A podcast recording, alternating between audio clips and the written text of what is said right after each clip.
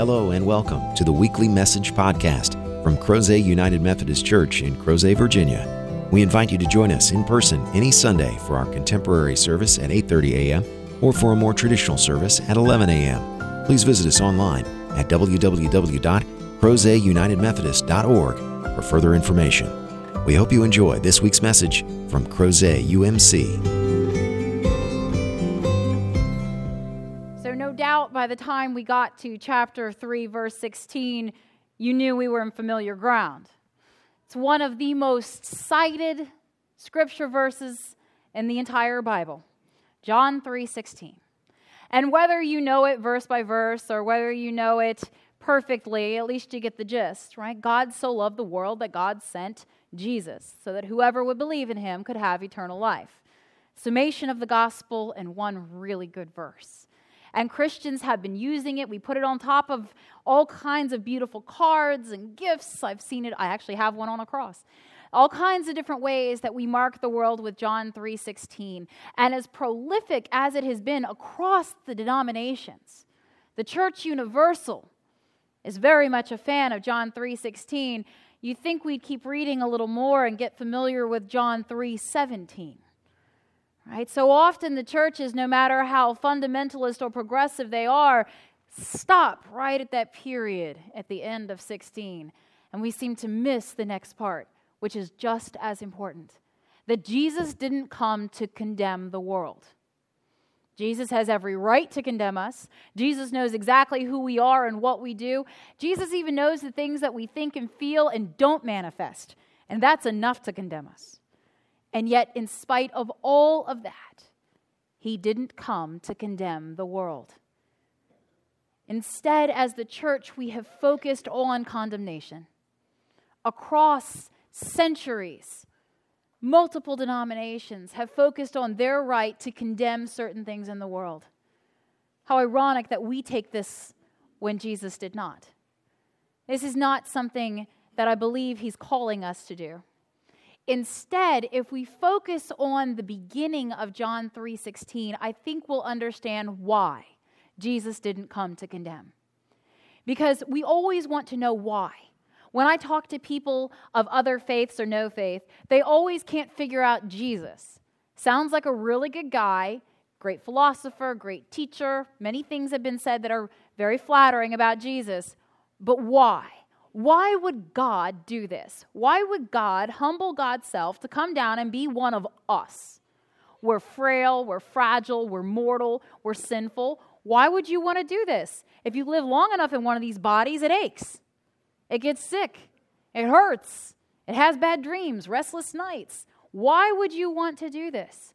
Why would God Almighty want to be us? Because John 3:16 tells us God so loved. God's love is the catalyst, the impetus. It is the reason that God does everything.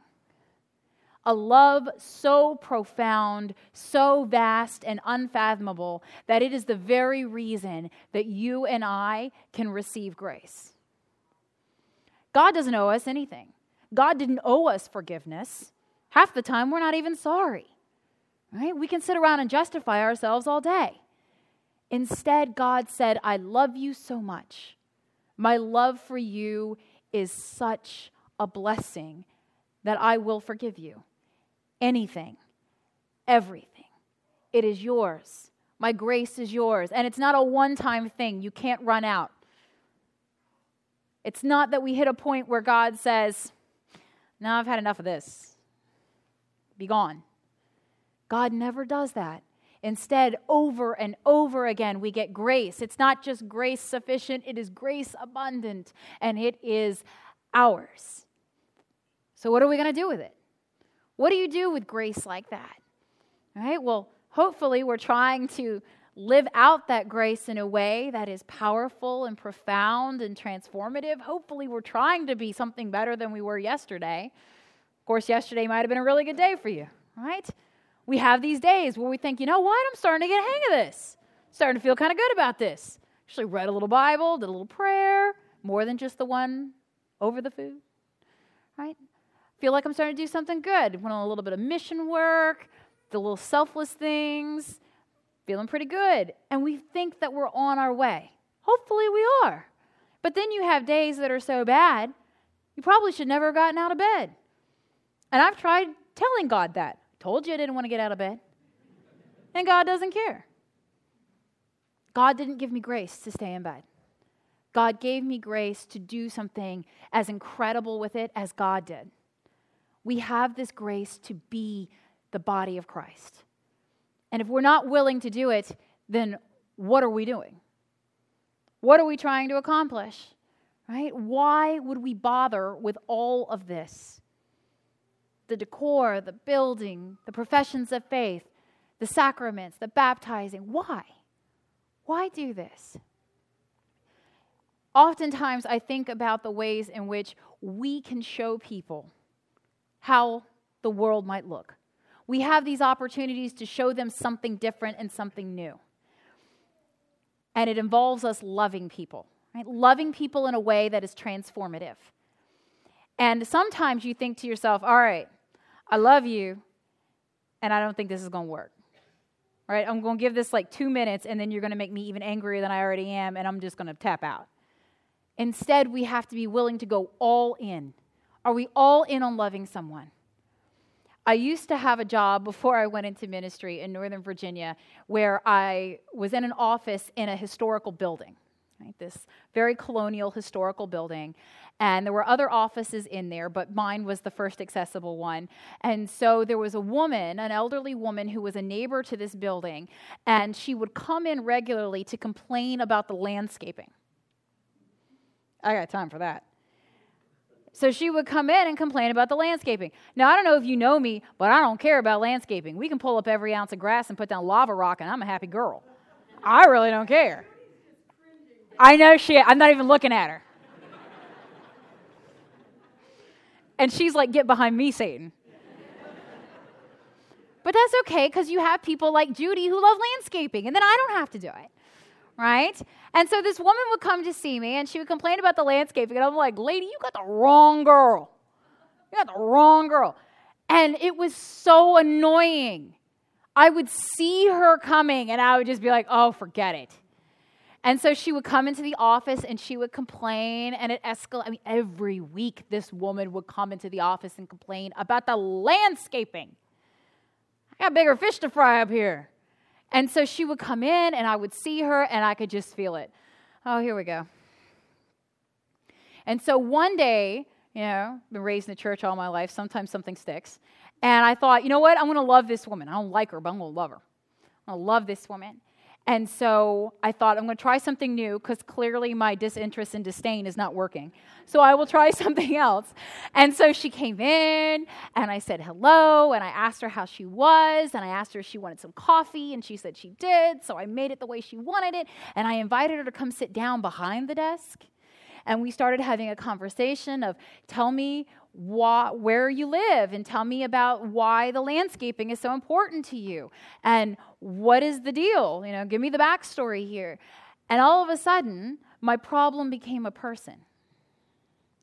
All of a sudden, I found out that she actually had a backstory, that her husband had been one of the people in charge of landscaping in colonial Williamsburg. Her husband, who had died five years ago. And so for her to sit there in her house and look out and see something that was clearly not right, and I've lived in Colonial Williamsburg twice, I know it wasn't right. But she saw it and knew that it shouldn't be that way. And she knew that if her husband were alive, that he would fix it. That he would have fixed it. And so she felt like this was her job. She needed to get it fixed because he would have fixed it.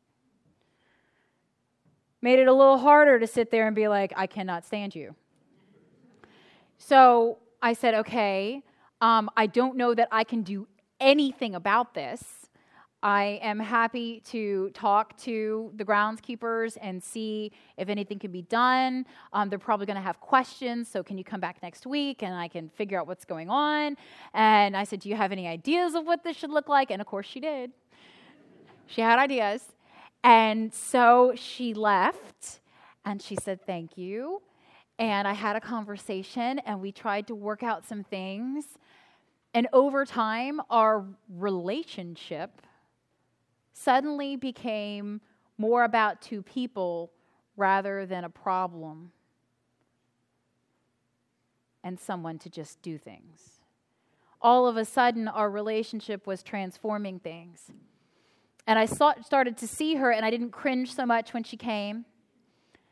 And in fact, throughout the time that I was working in that job, I saw her regularly. And while they never quite did get the landscaping like she wanted it, we came to an agreement. None of which I cared about, I'm going to be honest with you. It just wasn't the point. But what did happen for me was that I had this encounter with her, and it kept happening. I kept having this encounter with her. And eventually, we became rather friendly. In fact, when I graduated from Northern Virginia Community College, she gave me a gift. And I'd love to tell you that I know all about her or that she's over here in this church right now listening to me tell this story, but I honestly have no idea where she is and what she's doing. Because right after I graduated, I moved to Williamsburg to attend William and Mary. And I never went back. I don't know. I don't know where she is. But I do know that the same God who has been walking with me all of this time is with her. And whether she's living or she's passed away, God is with her. And so God continues to be this connection. And she is a reminder to me that I have the opportunity, I have the choice, I am empowered to decide whether I'm dealing with a problem or a person we have a choice. And I can tell you from my own bungling and past experience that problems are a lot more painful than persons. And that Jesus didn't come here to label us as problems. Jesus didn't come here to condemn us as hopeless problems. Instead, Jesus came to give us hope that our personhood is so valuable that God would love us in spite of everything we have done. And we have done some horrific, atrocious things. As a species, we have taken the gifts that God has given us free will, free choice, stewardship over creation, a rational mind, the ability to create, to embody, to manifest our will we have taken this and we have created wars, genocides, violence, spread sickness and disease, proliferated hate, because that's what sin does. And God so loves us that God is not willing to wipe the slate clean. Instead, God says, I'm going to purify, I'm going to cleanse. I'm going to cleanse their hearts instead of sweeping them off the table. I'm going to make something new in here so that they can make something new out there. We are God's presence in many ways. God certainly is present in this world without us. We are not the only means by which someone can encounter God. But for reasons far beyond my understanding, God has decided to use Christians to change this world. And that means us. We are the way by which Jesus is changing this world 2,000 years after his birth. And it starts when we decide to start loving. God started all of this with love. We were loved into creation. And if I had been reading my Bible as much back when I was working in that office building as much as I do now, I probably would have remembered that God started out as a gardener tending to creation and inviting us into that. I might have had a little bit more empathy than I did from the start. Blessedly, God used that encounter to make me a better person, to bring some comfort to a widow, and to make her feel like she was honoring the love of her life. But that didn't have to happen. Instead of calling her, I could have called security. I could have said, I'm being harassed here and you need to stop her. And then whatever would have come of it. What would have been the outcome? She would have gotten more bitter. She would have come to resent the building and all those who went in it. And I would have gone on my merry way, completely sure that I had all the answers and that she was nothing more than a problem and an obstacle to my ease. Sometimes the greatest opportunities we have in life are to stop the flow of things and say, I'm going to try love. I'm going to try to love this right now. Instead of seeing the problem, can I somehow bring out the person? And we all have it. We all have places that we know we're going to go, and that person that annoys us is going to be there. We all have places and, and spheres in our life where we know that we're going to encounter the complainer, the nag. We know they're there. And we either prepare ourselves to just get through, we avoid it entirely, or we decide that we're going to love through this. We're going to figure out a way to live in community together. Because if we can't figure out how to live in community, what is the world going to do? What are they going to do? Yeah, okay, his own people can't figure it out. Instead, we have to make this a priority to live together, to care together, to love together. You know, and I know it's hard. I if I had a dollar for every time I've told my child, I love you, but I don't like what you're doing right now, I'd take you all out for steak right now. And he's only seven. It's true, though. We have people that we are called to love, and yet we don't like them very much. I spent about a good decade of my life not liking my sister. And we were adults, right? My sister is a very different person than I am. We don't look the same. We don't talk the same. We don't act the same. We don't even have the same religion. And so when we were that divergent, and of course, we didn't like the way each other acted or spoke or anything like that. So we just decided to be separate, right? We're just going to be separate. And it broke my parents' heart. They didn't love us into existence in order for us to live like that. And I had good cause. Let me just pitch you my case for a minute. I don't know what you're talking about. I have been forgiven. But she would break my stuff and then hide that she broke it. Right? So that you go to get it and you're like, what? She broke a door and blamed me. Right? Oh, this is my favorite one. And I hope if she ever comes here, you all remind her of this story. So she took my dad's prize tape measure and pulled it all the way out so it wouldn't go back in, right? And then she wadded it all up and hid it in the basement. And then my dad finds it and he's like, Wrath of God, what happened to my tape measure? And I'm like, All right, hold on, time out. First of all, in all of my 20 years, I have never destroyed your tape measure. In all of them, never destroyed a tape measure. In fact, I'm usually the one that has to go get the tape measure for you because I'm the eldest assistant. I said, So I didn't destroy the tape measure. But even if I had, I would get into my car and go put it in a dumpster, not hide it in the basement. and since we both know that mom ain't gonna touch a tape measure, that just leaves my sister. well, I don't know that she did it. I don't have any proof. I just gave you the proof.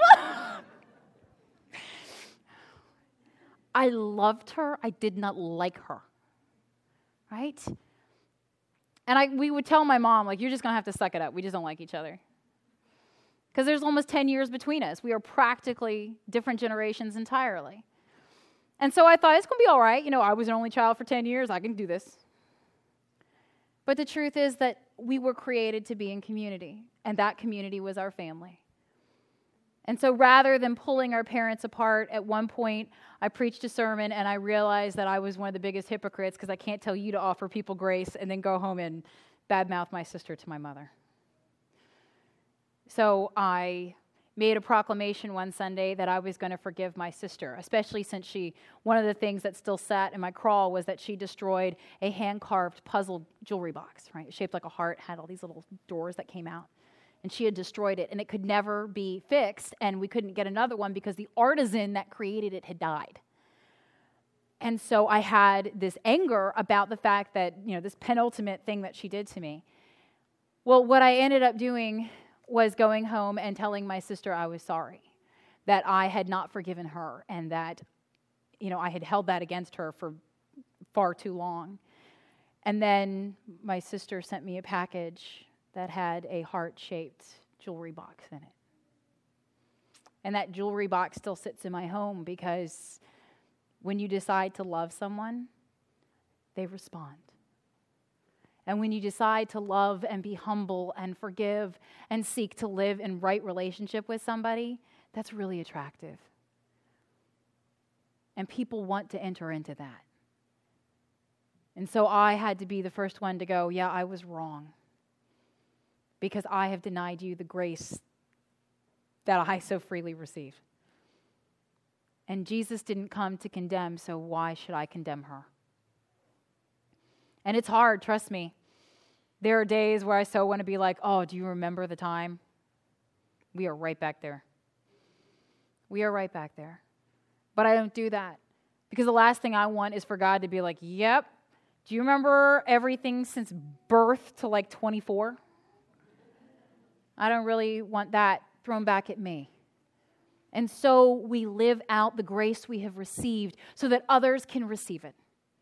We're doing something powerful here by refusing to act like the world. We want to be something new. And so when Jesus is talking to those who are gathered and he's telling them the words of John 3:16 and he tells them just as Moses lifted up the serpent he's teaching us something even now. Now I don't know how many of you sit around and read numbers endlessly like I do. So I'm going to read it to you. But he's quoting Numbers 21 when the people, the Israelites, were plagued by poisonous snakes.